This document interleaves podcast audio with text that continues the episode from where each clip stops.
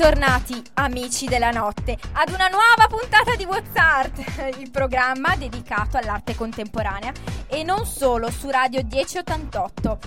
Come anticipatovi il 14 febbraio, il vostro eh, programma Prefe andrà in onda a settimane alterne per assicurarvi una qualità sempre maggiore e a noi un po' di vita sociale. E ora mi tolgo gli occhiali eh, che ho usato per l'intro. Perché noi pensiamo sempre che in radio la gente ci possa anche vedere e Sabrina ci sfoggia questo look eh, da gente della notte, e quindi occhiale da sole ignorante.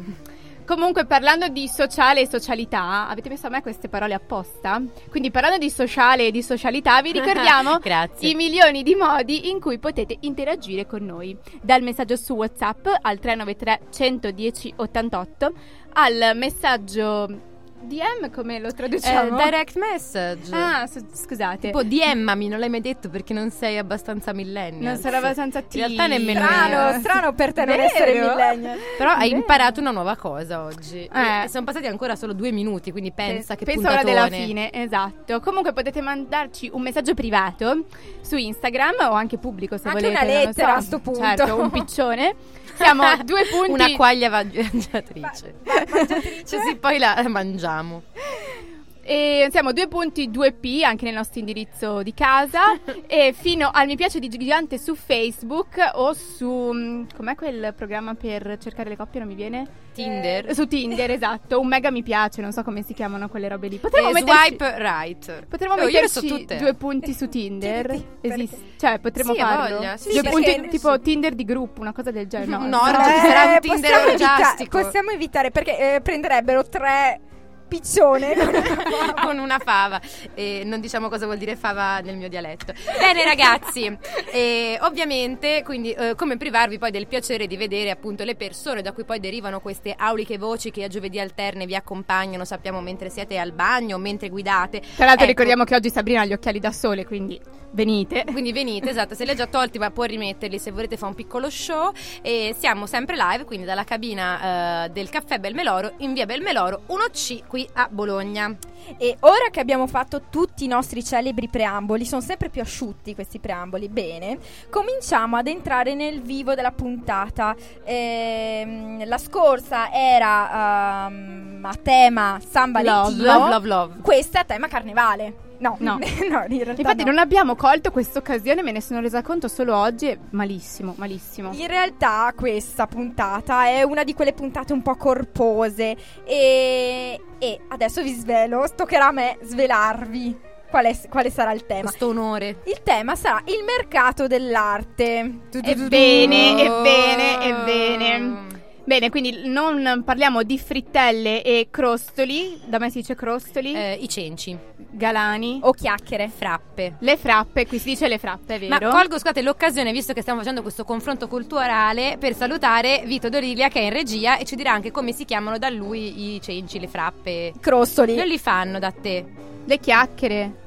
Le chiacchiere, credo. pure da te. Credo. Eh, beh, del resto condividi la regione con mia mamma, quindi le chiacchiere, giusto, non fa una piega. Infatti, ra- cari, carissimi teleradio, potete mandarci anche un messaggino per sapere come si chiamano da voi le chiacchiere. In- in- a Bologna le frappe? Frappe. Frappole o frappe? Ah, forse anche frappole. Boh, non lo so. Non lo so.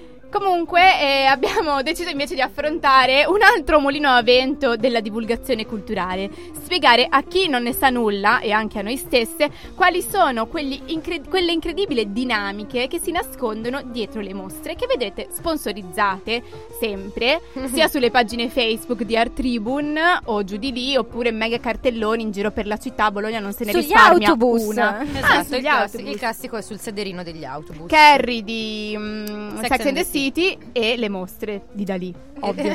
A Bologna anche la Dagli saga del tartufo che a novembre è proprio Il sacro Boom. e il profano, insomma. Mamma mia.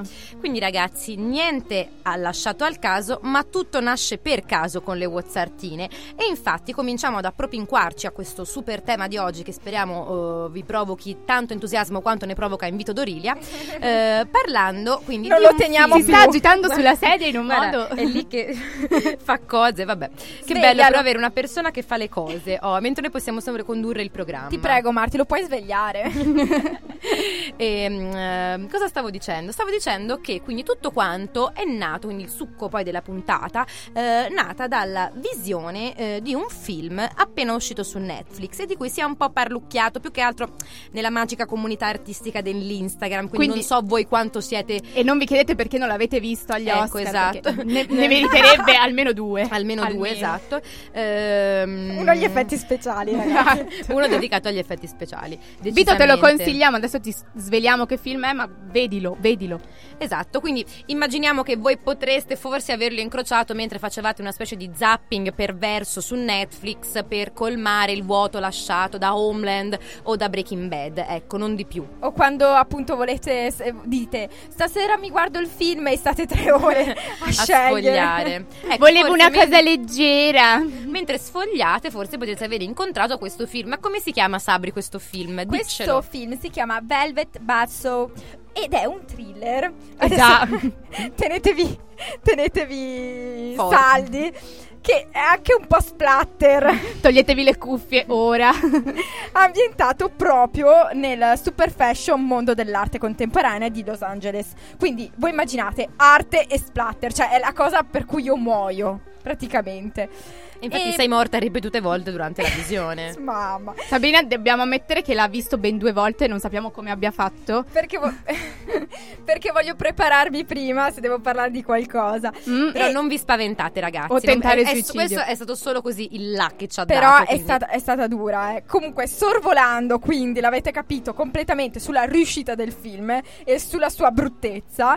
E questa ciambella senza buco della cinematografia può fungere, diciamo, da pretesto per parlare di un tema eh, che ci sta molto a cuore e sono, che sono quindi le dinamiche dell'arte e del suo mercato. che sono perfettamente rappresentate poi all'interno del film, quindi togliendo un po' di sbudellamenti, il resto è un quadro direi ben fatto. Sì, assolut- cioè, ha- veramente è stato bravo in questa, in questa scelta, in questa scelta non so- non- forse non stilistica, ma di tema. Ma che dite? Facciamo un breve riassunto per... Brevissimo, vi spoileriamo giusto un paio di cose. E poi andiamo al cuore della Giusto puntata. per farvi esattamente perdere tutta la voglia di vedere questo film e cominciamo dal titolo. Allora, il titolo, come diceva Sabri, è Velvet Buzzsaw e corrisponde al nome d'arte di una delle protagoniste, cioè Rodora Eyes, che è celebre e spietata gallerista americana alla ricerca del profitto. E come darle torto? Rodora divide la scena con Josefina, la nostra prefe, assolutamente, sua assistente molto staccanovista e anche un po' battona. E io aggiungerei che è anche molto molto brutta. Anch'io l'aggiungo, eh. Ma Martina non è d'accordo Io con noi, pare Naomi Campbell invece ha molto stile, ma Eh Io vorrei il guardaroba di Secondo me riflette veramente l'assistente. Ma sì, ma anche io vorrei essere sottolineerei assistente il gallerista e vestirmi così. che sia frivola più che bella. Però vabbè. Vabbè. Andiamo avanti. Eh, non lo so. Bene, Discutiamo e dopo il terzo, ma non ultimo per importanza, protagonista di questo, di questo film, intanto Sabrina mi tira gomitate, E ti ho chiesto scusa anche.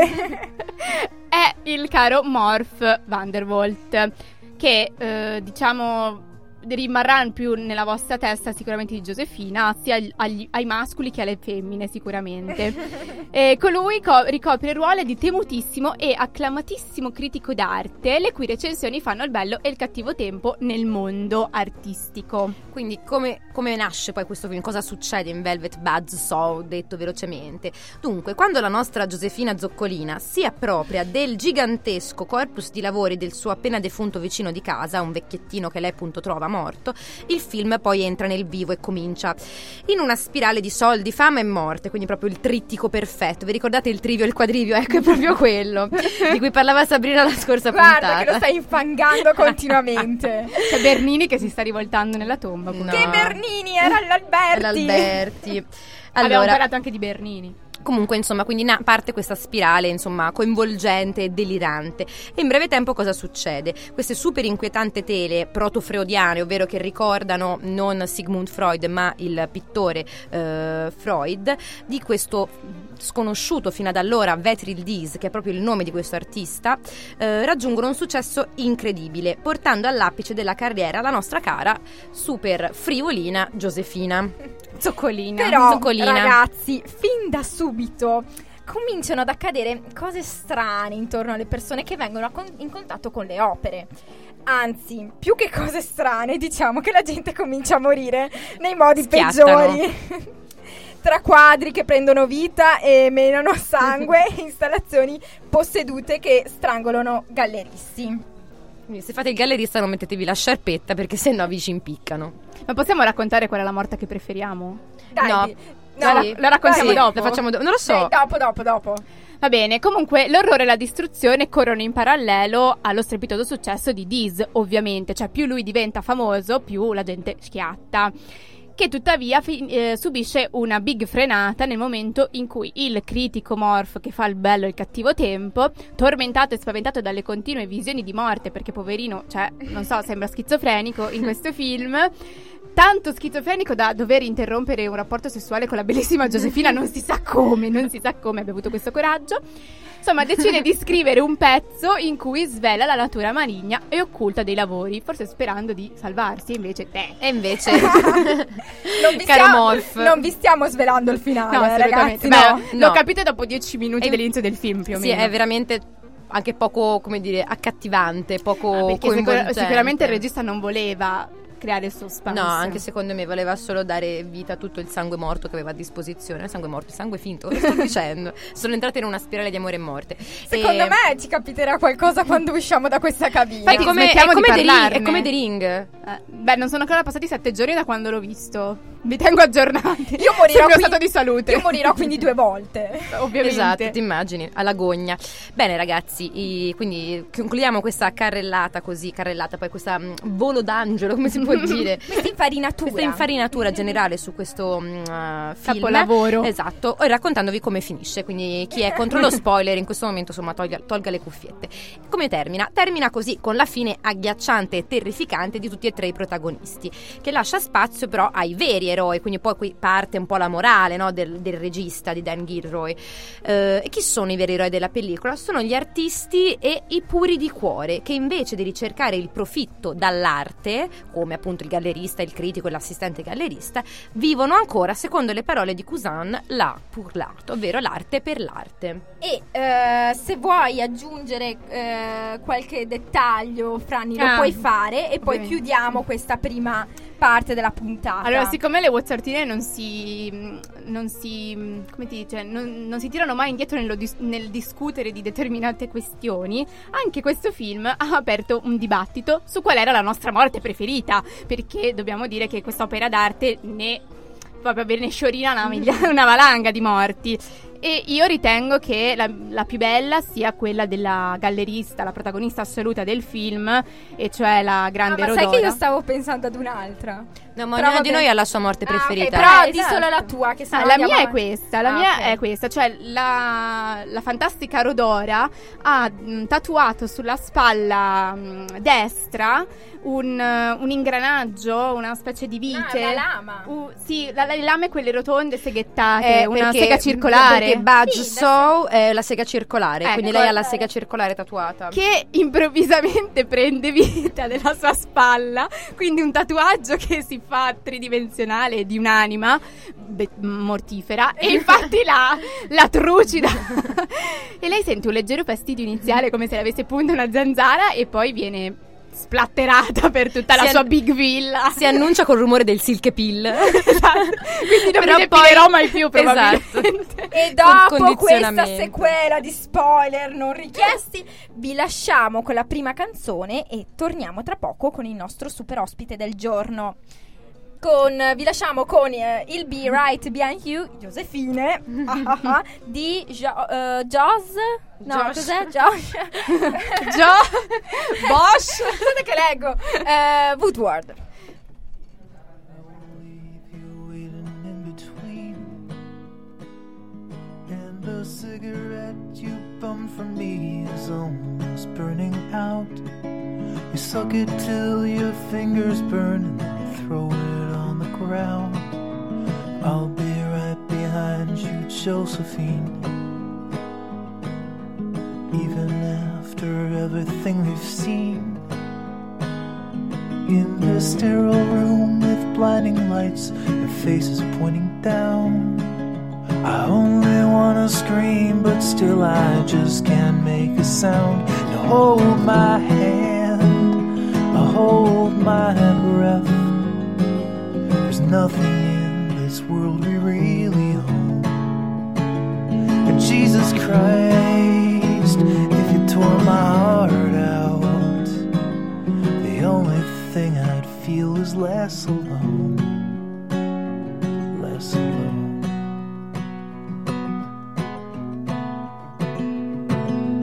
I'll be right behind you, Josephine.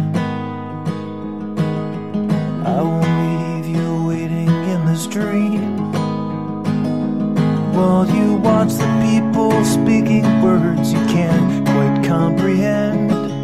You asked me if I'd pinch you, but my fingers wouldn't bend. I'll be right behind you, Josephine. Just like I was when we were 17. Guess it's only been a year, but still it feels like 34.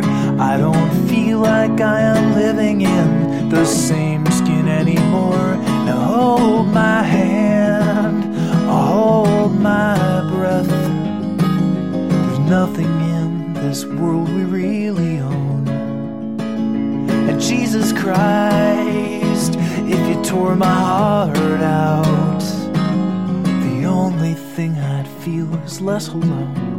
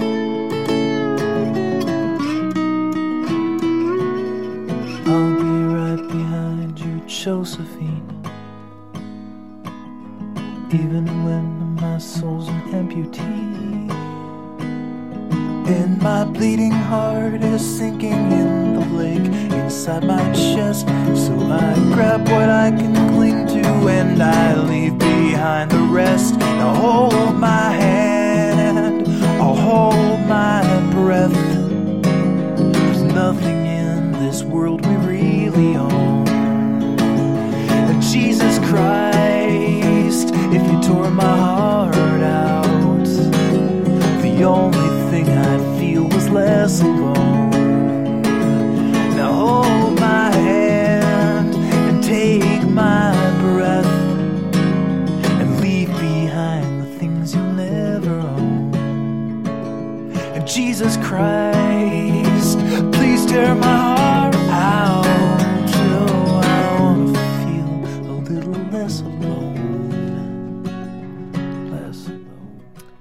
Bentornati teleradioascoltatori amanti dell'arte contemporanea e non, perché oggi si parla anche di film bellissimi. Questo è il vostro programma preferito, What's Art, in onda il giovedì in giovedì alterni sulla fantastica radio 1088. Se vi foste connessi ora perché eravate a farvi la birretta di decompressione, vi capiamo e vi facciamo anche un piccolo briefing. La puntata di oggi è dedicata al sistema dell'arte contemporanea e al suo mercato. E abbiamo scelto le, le canzoni in base anche alla qualità del film che vi, Assolutamente vi abbiamo sì. proposto oggi. Tutto direttamente proporzionale qui a Quindi se vi siete collegati durante la canzone e avete pensato che brutta canzone, pensate come andare al resto della puntata. Allora ragazzi, in poche parole cosa faremo oggi? Cercheremo di raccontarvi com'è che ogni tanto al telegiornale, per esempio, sentite di queste opere assurde vendute a cifre esorbitanti, che in confronto allo stipendio mensile di Cristiano Ronaldo vi pare la pensione di vostra nonna Carmela. E noi abbiamo provato a contattare sia il buon Christian che la Grand-Mère Carmen, eh, ma non erano disponibili. Così, per aprirvi la vita al magico mondo del mercato dell'arte, abbiamo deciso di avvalerci del- della realtà cinematografica di cui abbiamo parlato prima dello, nello stacchetto, prima dello stacchetto del, pubblicitario, canzone, diciamo, pubblicitario. perché Se vuoi anche pubblicitario. ca- canzone non, non la definirei tale. Comunque va bene. Siccome abbiamo già detto troppo sulla avvincente trama di Velvet Buzzsaw, infatti questo è il titolo del film di cui abbiamo parlato, vorremmo ora approfondire diversi aspetti. Infatti il film, nonostante una discutibile scelta stilistica del regista, in cui lo splatter decisamente fa da sovrano e forse questo ci piace, ci ha dato modo di riflettere su alcune personalità dell'arte e altrettante dinamiche sociali che si innescano durante eventi di internazionale e spesso mondiale importanza, come appunto le fiere e le mostre quelle super big. E infatti, proprio su una di queste super big mostre, come diceva giustamente Francesca, eh, si apre poi la prima scena del film. In questo caso Art Basel a Miami. A Miami, ma come parlo oggi? A Miami. Insomma, Ma non si dice Miami? beh, o non c'è, c'era- Miami. c'era tutto un gioco, no, non mi ricordo, era una canzone forse, vabbè, non importa. Miami a Miami. Eh, no, non c'era una tipo cosa gli così. Wai Quei Kiwi. Esatto, Fan- splendido. Quindi, però purtroppo non c'è una città che si chiama Kiwi, invece abbiamo una città che si chiama Miami. Quindi appunto il film comincia su questa mega mega mega mostra eh, a Miami, che appunto insomma non è una location da poco, e sciorinando così poi una serie di carrellate di luoghi e situazioni e spazi che si possono più o meno facilmente accostare poi a quelli della realtà artistica. Vito mi guarda male perché ho tirato un colpo al microfono. Chiedo scusa anche ai teleradio che potrebbero essere stati sconvolti da questo suono strano. E, mm, beh, quindi insomma ragazzi c'è tutta una serie di appunto come dicevo posti e situazioni ehm, tra cui anche la galleria appunto di Rodora Hayes che è appunto questa terribile celebre gallerista eh, che immaginiamo sia una sorta di super famoso white cube al cui interno tutti lavorano solo per la fama e per il successo e ovviamente quindi per il riscontro economico. Ma non manca tra gli spazi presentati eh, nelle prime scene del film anche un importante museo, il Lama, che è abbastanza chiaro faccia un confronto diretto al Mocha di Los Angeles. Questi luoghi eh, diventano palcoscenico di particolari dinamiche artistiche che poi si riflettono de- nelle dinamiche artistiche reali, quelle che eh, possiamo toccare giornalmente anche noi, eh, nelle quali interagiscono varie professionalità di quel mondo. E mm, diciamo che il, il film ne dimostra 4-5 che poi si possono ritra- rivedere mm, quasi stereotipate nella realtà. Esatto, sì, diciamo che il regista le stereotipa un pochino, però comunque sono stati spunto di riflessione per noi e che adesso vi proponiamo così in modo scontato come è scontato il film.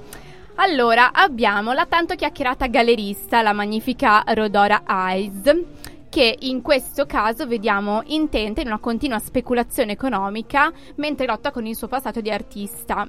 Forse un po' sfigato? Non so. eh sì, un po' oscuro diciamo Oscuro, un non po' sfigato. punk un po' tossico E quindi mm, si muove e agisce sempre nel nome del guadagno, ovviamente. E diciamo che il regista appunto ha voluto personificare un cliché, possiamo dire, e sappiamo bene che i galleristi non sono tutti così, forse.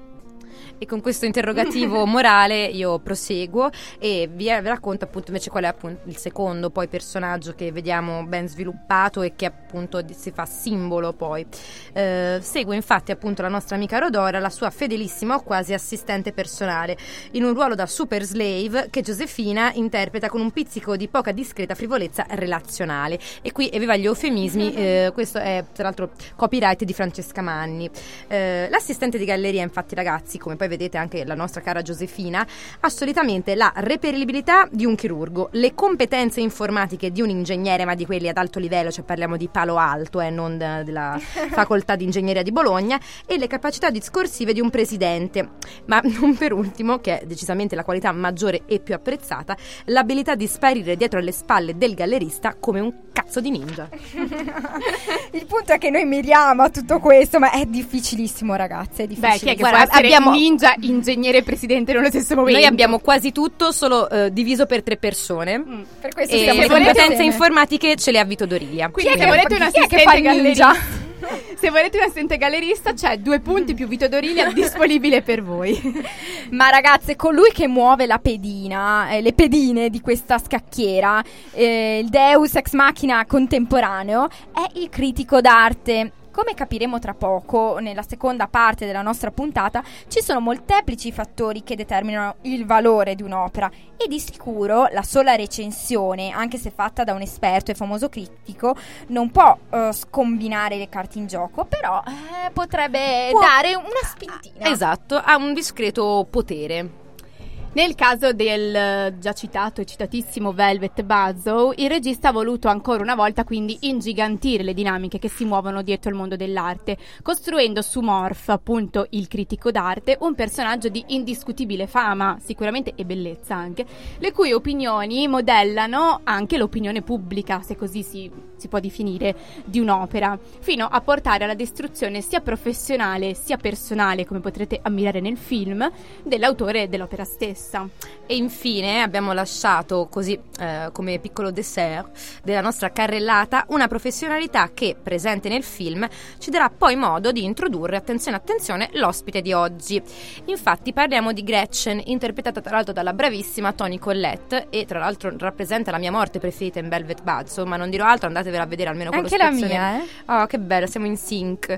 Ehm, che da eh, rappresentante del famoso museo Lama, che appunto abbiamo detto è un nome fittizio per indicare comunque il super moca di Los Angeles, diventa, quindi decide poi di andare una carriera da solista, se vogliamo, e diventa art advisor, giustificando in questo modo la sua scelta, e qui apro eh, virgolette. Il meglio dell'arte se lo godono in pochi quelli che hanno i soldi benestanti e loro comprano quel che gli viene detto e chiuso virgolettato.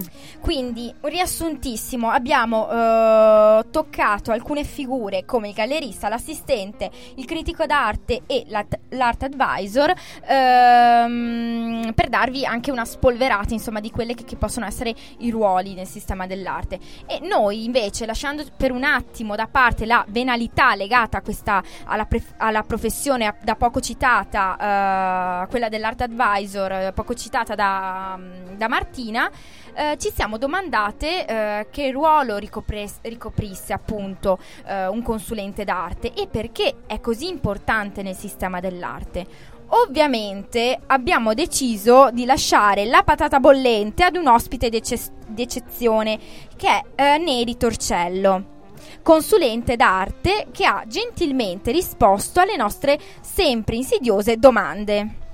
Bene, quindi noi ce ne laviamo sempre le mani. E, scusate, sto morendo. Ma prima di lasciare la parola al carissimo Neri, che cogliamo l'occasione per salutare di nuovo, e visto che le tradizioni vanno mantenute e oggi non le stiamo mantenendo a sufficienza, il nostro regista manderà l'immancabile jingle approfondimento.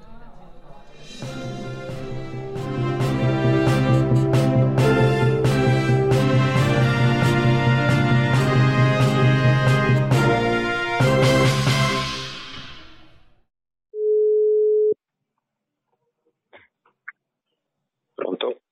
Ciao Neri, benvenuto su WhatsApp. Ciao, ciao Martina. Siamo anche Francesca e Sabrina. Oh, ciao Martina, Francesca e Sabrina. C'è tutto- tutta la gang di WhatsApp è qui per te e per intervistarti oggi. Grazie di ospitarmi. Grazie a te Grazie per a te. essere qui con noi. Senti, cominciamo subito con eh, la prima domanda che è già molto interessante soprattutto per i nostri ascoltatori. E cioè vorremmo sapere effettivamente che lavoro fa Neri Torcello, Vorrei che, vorremmo che ci parlassi un po' delle, in che cosa consiste e anche quali sono gli attori con cui in qualche modo ti interagisci quotidianamente. Eh, dunque, io faccio il consulente d'arte, però è un, eh, è un lavoro che mi sono un po' inventato perché quello che si intende per consulente d'arte oggi è eh, il lavoro dell'art advisor, ovvero qualcuno che suggerisce ai collezionisti cosa comprare, come comprare, dove comprare le opere d'arte, quali artisti seguire. In realtà io faccio pochissimo di quello e mi occupo più di una consulenza che va dal livello strategico di eh, partnership development, quindi eh, creazione di partnership per le società che operano nel mondo dell'arte e eh, consulenza per artisti, per la loro carriera, per ehm, sviluppare un mercato o collaborare con nuove gallerie, nuovi musei e così via, eh, gestire il proprio studio e tante altre cose. Il, eh, una delle altre cose che faccio è eh, la creazione, lo sviluppo di eventi eh, che riguardino che- diciamo, l'impatto sociale del- dell'arte. Ma quindi da come dicevi all'inizio della tua risposta mi, ci, cioè, ti sembra di aver capito che eh, è un lavoro che un po' ti sei costruito addosso o cioè, non hai fatto veramente degli studi in particolare che ti abbiano portato a fare questo lavoro? Sì, se ti racconto i miei studi capisci che eh, il lavoro me lo sono proprio cucito addosso perché dopo gli studi classici ho eh, studiato agraria tropicale e subtropicale. Eh, con l'idea di diventare con l'idea di diventare un agronomo eh, e fare progetti di sviluppo eh, in Africa o in uh, paesi tropicali e subtropicali eh, in giro per il mondo, quindi da Sud America all'Africa, il sud-est asiatico e così via. Il, Dopodiché ad Agraria Tropicale mi sono appassionato di sociologia, antropologia, ecologia e sono tutte materie che mi hanno portato ad appassionarmi all'arte contemporanea. Il, uh, sembra strano, ma eh, credo che veramente si debba studiare per studiare e che il tempo di decidere che lavoro fare arrivi tanto dopo. Eh, guarda, siamo proprio nella, in questa situazione, mi sento proprio come dire, eh, esattamente dentro a questo modo di vivere e di sentire le cose. Mi fa molto piacere. Però diciamo che in questi casi l'eterogeneità anche degli studi e degli interessi fa poi la forza della professione, che poi appunto sia il consulente d'arte o sia una cosa completamente differente come viene in mente, non lo so, laureati in filosofia che poi dirigono aziende, insomma alla fine è anche il bello di lavorare in questi ambienti magari anche più creativi e più artistici, in cui veramente appunto è, la, è un punto di forza e assolutamente non di debolezza. Assolutamente, c'è bisogno di una flessibilità dal punto di vista sociale eh, ed emozionale che eh, può essere diciamo può essere sviluppata solamente facendo un determinato tipo di studi e quindi anche per fare il dirigente d'azienda, anche per occuparsi di economia eh, nella società di oggi, nella società contemporanea, c'è bisogno di una flessibilità, di un'umanità incredibile. Assolutamente.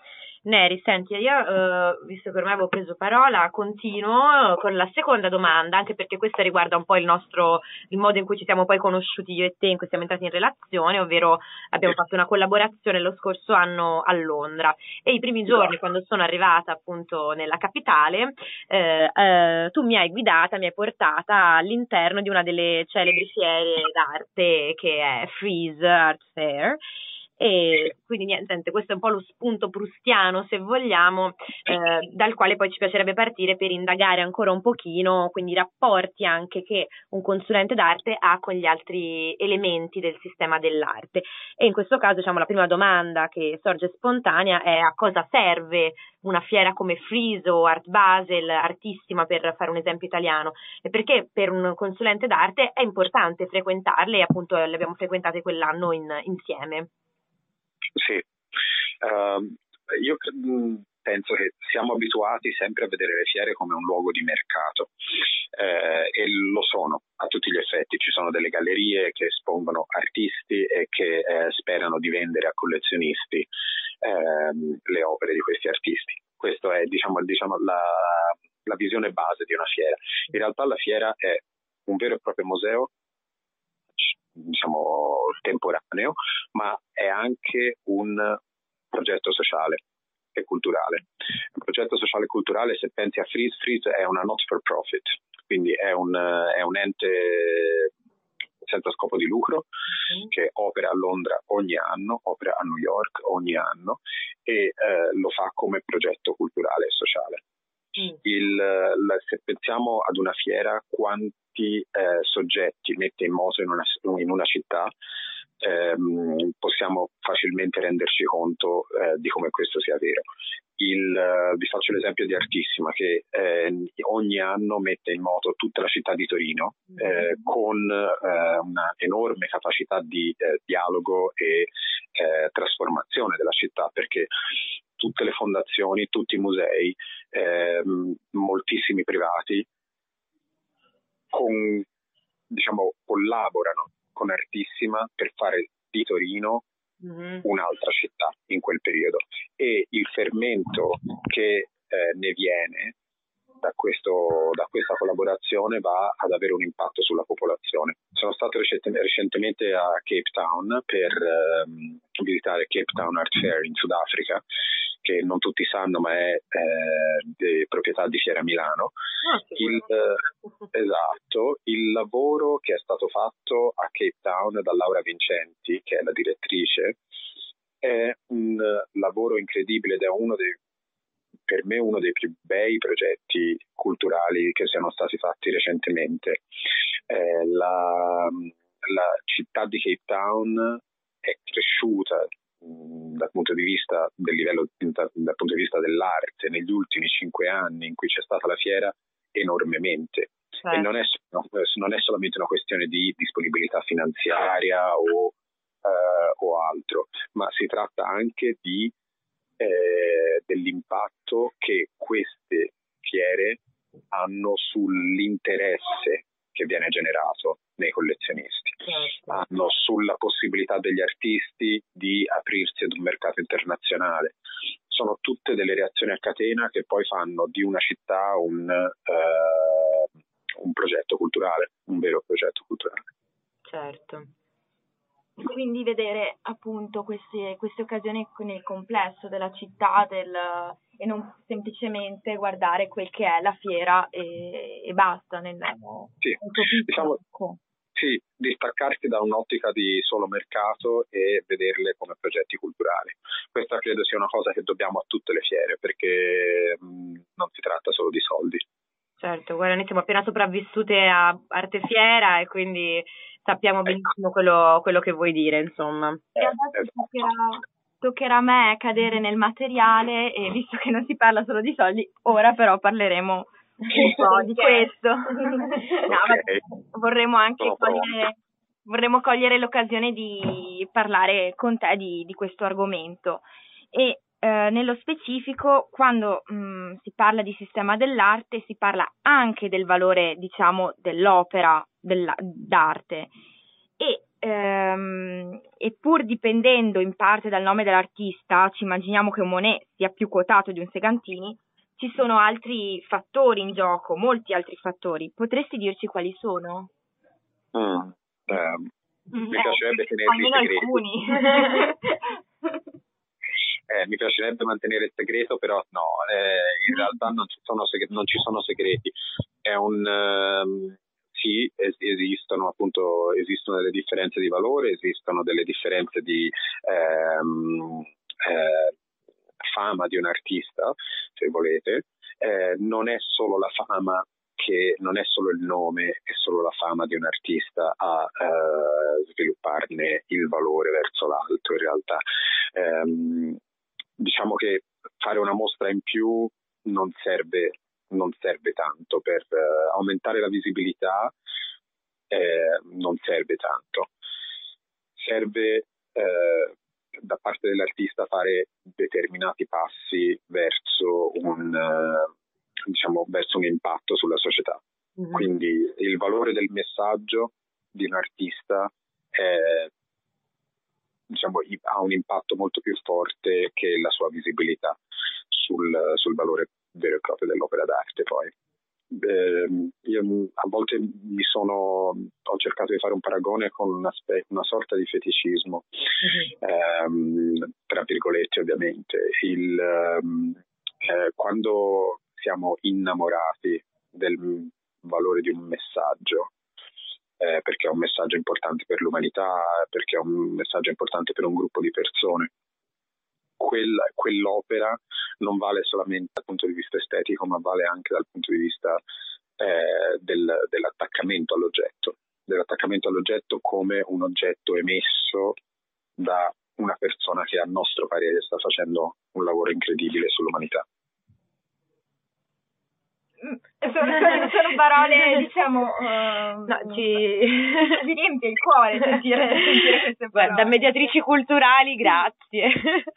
Eh, no, sembra, sembra, sembra inverosimile a volte, sembra che il mercato dica es- esattamente l'opposto, ma perché, perché il mercato è fatto di, ehm, è fatto anche di momenti in cui i soldi contano di più, nel senso ci sono tante persone molto molto abbienti che possono eh, sfruttare un momento di estrema visibilità di un artista per far crescere il valore di quell'artista, quindi diciamo eh, siamo tutti vittime della, della pubblicità, della promozione, del, di, di chi imbocca un determinato prodotto.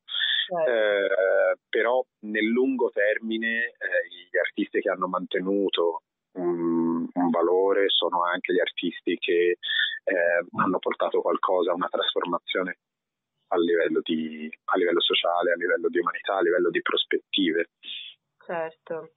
E guarda, infatti noi parlavamo, ora non per fare appunto le, le venali, eh, no, perché appunto la parte del nostro, del nostro pubblico eh, è, è, diciamo così, non addetto ai lavori, eh, per dirla appunto con un eufemismo, nel senso sono persone più disune anche.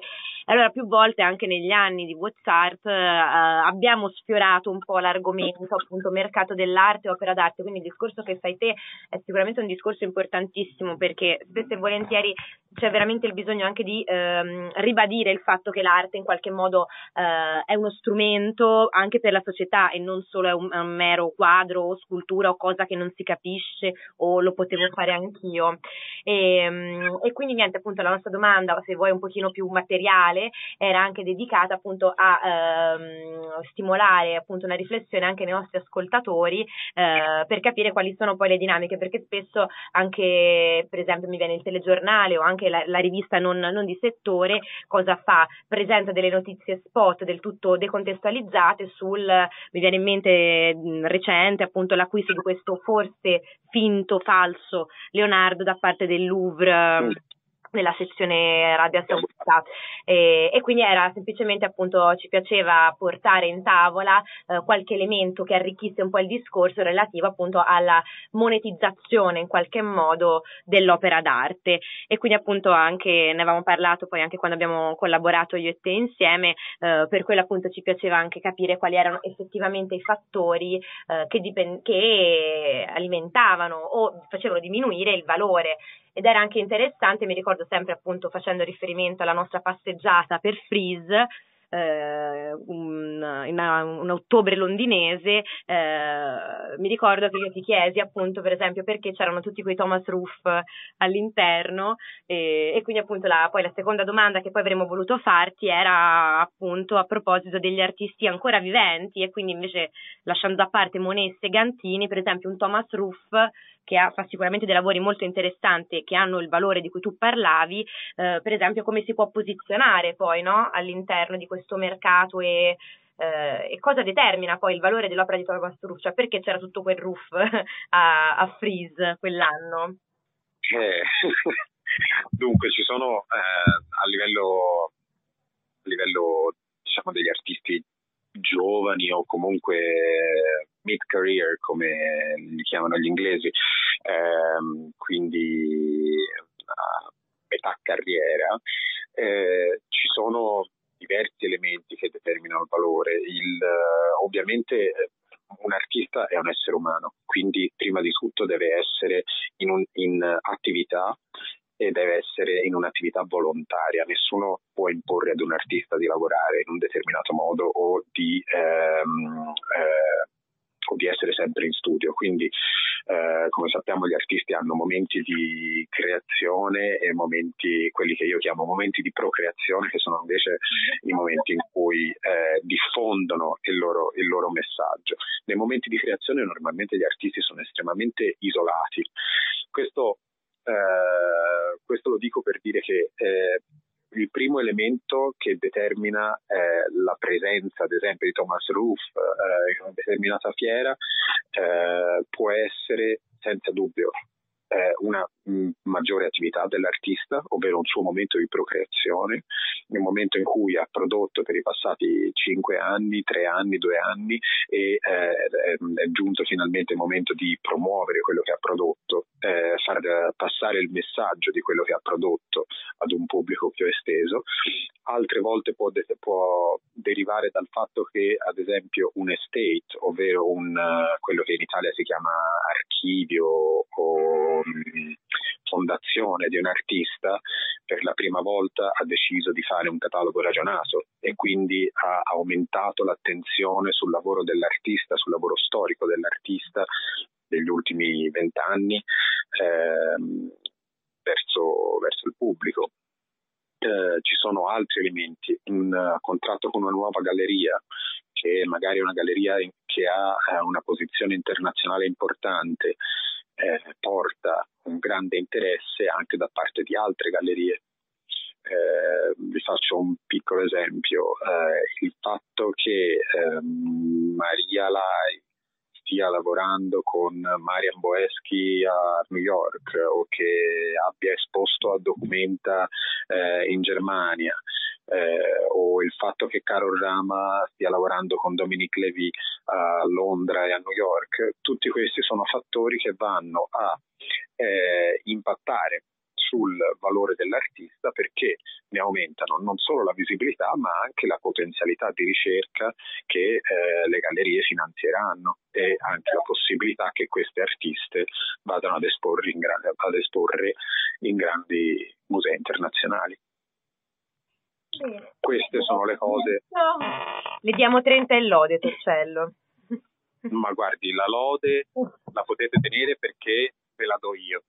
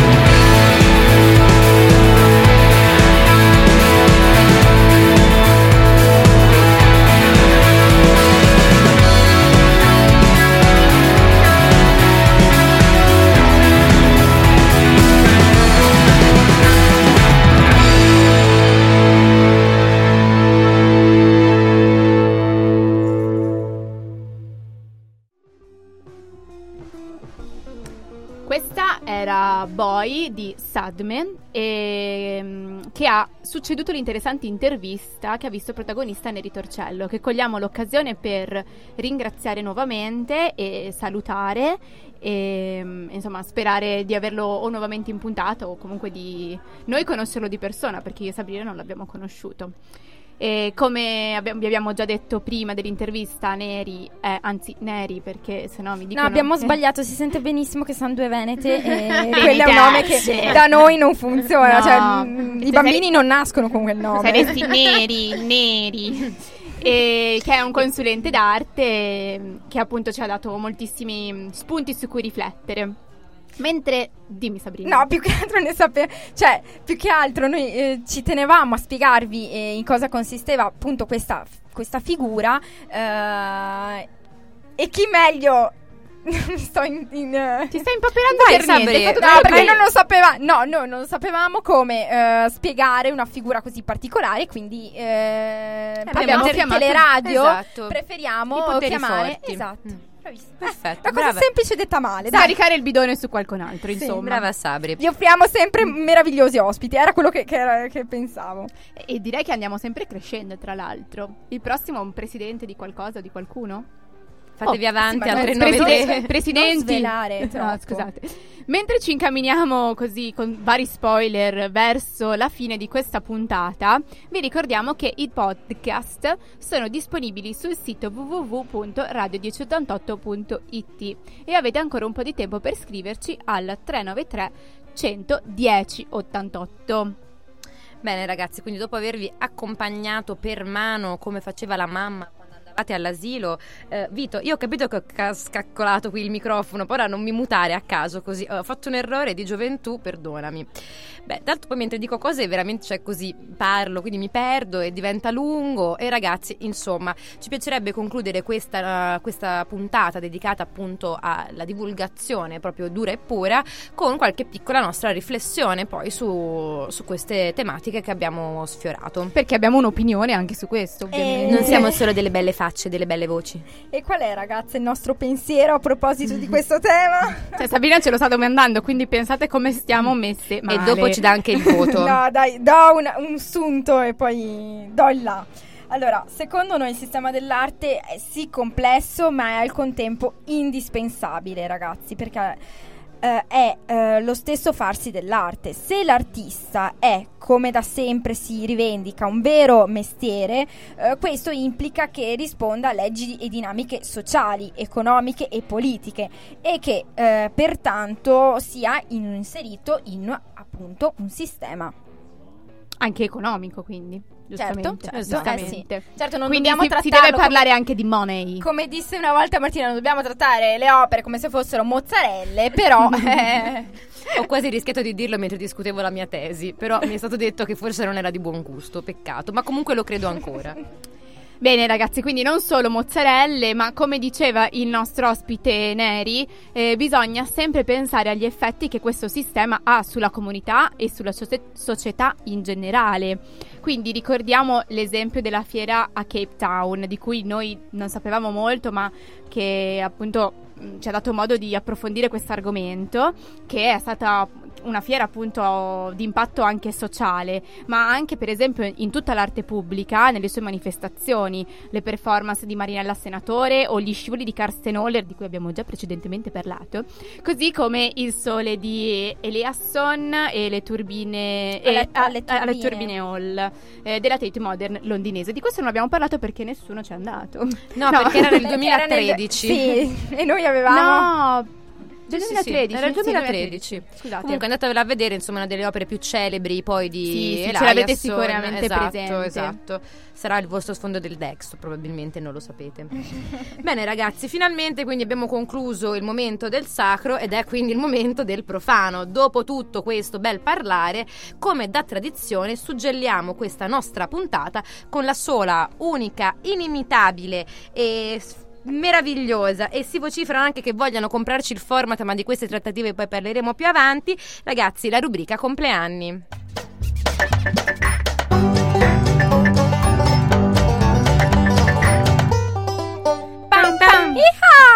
Oh, è ritornato finalmente il jingle completo delle nostre Oh, voci. ragazzi Bohemian Rhapsody scansate proprio Assolutamente. Eh, bene ragazzi, e a detta di Sabrina, eh, questa volta è magra. Ze magra. Ze magra, cheat. E meno male che San Valentino è stato due settimane fa, così ve la siete un po' cavata così. Esatto, ma non preoccupatevi, cari teleradio. Siamo comunque riusciti a portarvi doni succulenti, arricchito da un pizzico di cattivo gusto. Per cui, bimbi, bando Per alle stare a ciance. tema della, della puntata. Perché, esatto, esatto. Eh, guarda, devo dire sì, sì, sì, sì, sì, si sposano perfettamente queste congiunzioni astrali che capitano solo a WhatsApp.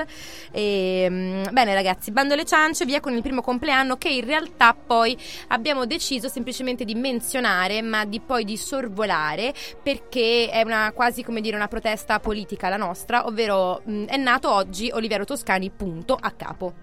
Chiuse virgolette. Ma utilizzeremo il jingle Bernipedia Esatto. Quindi Vito, preparati, preparati per... per il prossimo compleanno. Vai, regia. Non nasceva, ma purtroppo ci lasciava lo scorso anno. In questa data, data Angela Ricci Lucchi, celebre per, i suoi contributi al cinema italiano sperimentale ed avanguardia a cavallo degli anni 70 e 80. Nel 1986 Ricci Lucchi, assieme al suo compagno, non lo so pronunciare, fa Yervant Giannichian. Grazie. Fa il suo ingresso mh, nella scena documentaristica e sperimentale internazionale con Dal Polo all'Equatore. Cos'è? È il primo dei molti lungometraggi incentrati sulla guerra, sull'imperialismo e sullo sfruttamento dei più deboli. La coppia infatti lavora col found footage, ovvero manipolando filmati, riprese, spezzoni non girati da loro, quindi appropriandosene, e usando però tecniche particolari come ad esempio la colorazione manuale, quindi loro intervenivano con dei colori sul fotogramma o ad esempio l'alterazione della velocità. Quindi insomma si appropriavano e riformulavano, in qualche modo rinnovavano questo, questo materiale. E i loro lavori, quindi della coppia appunto Ricci Lucchi Gianni Chian, sono stati esposti e premiati in tutto il mondo. Menzioniamo così, giusto per farvi capire un pochino con chi abbiamo a che fare, la Biennale di Venezia, il Centre Pompidou di Parigi e il MoMA di New York. Quindi eh, vi invitiamo ad andare a vedere i loro lavori. E eh, così, passando eh, dalle stelle alle stalle, eh, arriviamo all'ultima, non certo per importanza eh, o affetto, a Gabriella Carlucci, che compie oggi 60 anni e quindi è del 1959. Dani, Esatto. dimmi se è così. Eh, secondo me sì, perché anche la mia mamma Un 60 saluto a anni. Daniele. Quindi auguri mh, Gabriella Carlucci e anche a mamma di Sabrina che quest'anno fa gli anni. insomma. Anche la mia Sì, mamma fa fatti 60 anni Il quest'anno. 24. E, e anche alla mamma di Martina. Auguri. Auguri, a tutti. A tutti i Auguri a tutte le mamme. E puntata speciale sulle, sulle mamme. Festa della mamma. E mm, noi l'abbiamo confusa a più riprese, ovviamente, con la sorella Milly Carlucci, eh, quella che, che conduceva Ballando con le Stelle, eh, la vera star della famiglia, ma non ditelo a Gabriela. La Ma- quale per la rabbia e per l'invidia ha ben pensato di botulinarsi più della sorella per distinguersi. Effettivamente. Ma no, ragazzi, lei è quella che ha fatto Mela Verde. Come dimenticarla? Mela Verde sapevo solo io che l'aveva fatta. Sì, Ah, infa- infatti, e- infatti l'abbiamo deciso no, che questo fosse il pezzo dedicato a te Ragazzi, e alle tue esatto. competenze. Se- La mia infanzia è fatta di documentari sulla natura, quindi lasciate perdere. E, e anche la tua età. Anche quella di adulta. Vito che ti guarda, ti guarda compiaciuto. Vito, guardavi anche tu Mela Verde? No, guardavo Linea Verde. Eh, è vero. Ah, bravo. Ah, ma allora ma io si guarda capito- solo tipo la domenica. Ma guardavi Sì. anche tipo Geo in Geo? Quello ogni giorno.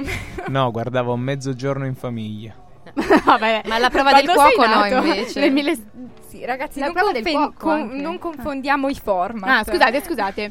Comunque, mentre la carriera televisiva di la carissima Gabriela è assolutamente irrilevante ai più, ma non per la nostra Sabrina, quella politica è invece un continuo turbinio di sorprese, anche per noi ragazzi. Infatti, infatti, fedele, fedelissima, sin dagli arbori a Forza Italia, e qua salutiamo il caro Silvio, nel 2001 viene eletta alla Camera dei Deputati, assurdo, nel collegio uninominale di Trani. E qui dobbiamo ringraziare proprio lei, la carissima Gabriela Carlucci, per la nascita della provincia Barletta Andrea Trani. C'è carico Vito. Tanti auguri, Gabriella. Carissima. Beh, ragazzi, insomma, voi eh, così, ora Vito, grazie. Eh, però hai tolto, insomma, la parte più interessante che la provincia Barletta Andrea Trani è la Bat provincia. Cioè, La vabbè, Bat a Vito provincia. lo sapeva e mi mimava il papistrello. Madonna, Vito, ma vieni a fare WhatsApp tutte le volte. Sei proprio, guarda, la- il pezzo mancante, l'ingranaggio che manca. La sega circolare. La sega circolare della nostra vita. Mamma mia. Eh, bene, ragazzi, dopo aver detto anche la volgarità, Basta, basta. È finita, è finita. Siamo tutti sudatissimi e basta. Bene, ragazzi, è veramente finita. Prima di congedarci, però, vi, proprio l'ultimissima cosa, vi invitiamo con Magno Gadio, quindi facciamoci un attimo serie, raga, eh, al prossimo evento eh, fuori cabina, firmato, pro- anzi, tra due eventi fuori cabina. Attenzione. Esatto, uscite l'agenda, uscite l'agenda. Uscite l'agenda, raga, perché è più complicata del previsto. Allora, vi- due cose. L'8 marzo, segnatevelo in, in di agenda, eh, fuori cabina ho firmato WhatsApp. Quindi dalle ore 9 vi aspettiamo qui al Caffè Belmeloro in via Belmeloro 1C Salute e parleremo noi pochissimo, quindi non vi preoccupate. E, però eh, abbiamo questo evento eh, intitolato Show Don't Tell, eh, dove a farla da padrone non saremo noi, ma sarà eh, il fumettista eh, nostro carissimo amico Simone Pace. E Simone ci accompagnerà tra tavole eh, di fumettisti per raccontarci cosa significa per lui fare fumetto e narrare per immagini e di certo non ve lo dovete perdere. No, no, no. Intanto in sottofondo sentite già il Sì, nostro... eh, ragazzi, non abbiamo mai cambiato sottofondo. Vito, che Esatto, cavolo stai Vito. facendo? Cos'è? È un preambolo. Guarda È com'è contento, eh? È contentissimo, infatti ci sta sbizzarrendo per Eh la no, regia. ci sta, Ah, sta capito, lentamente capito. appoggiando la canzone. Bene ragazzi. Che eh, avevamo scelto noi, tra l'altro, facciamo- che abbiamo subito riconosciuto. Facciamo mm, però anche il favore di pubblicizzare anche un altro fuori cabina, perché siamo magnanime. E mm, domani, infatti, venerdì eh, primo marzo, ci sarà un fuori cabina firmato Perfetti Sconosciuti. E quindi vi aspettiamo anche domani al eh, Bel Meloro alle ore 19 per una serata all'insegna della musica. E invece WhatsApp torna Ah sì, dovevo dirlo Eh io. sì, Sabrina. Giovedì 14, San Valentino. No, sempre alle 17 su Radio 1088. Qui- Quindi niente ragazzi, ringraziamo Vito, ringraziamo tutti quanti, ringraziamo Neri Torcello e vi diamo appuntamento a fra due settimane o l'8 marzo live. E sentite già in sottofondo Just a Stranger di McCool che Vito ci lancia.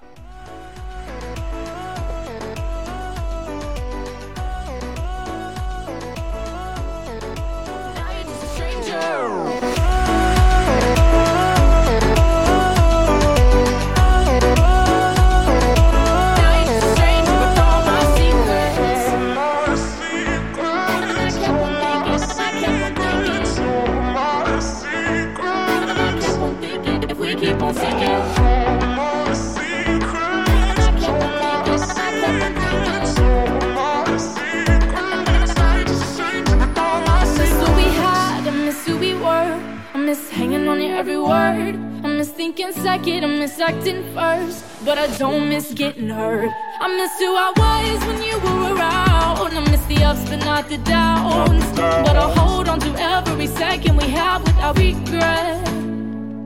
Cause now you're just a stranger with all my secrets.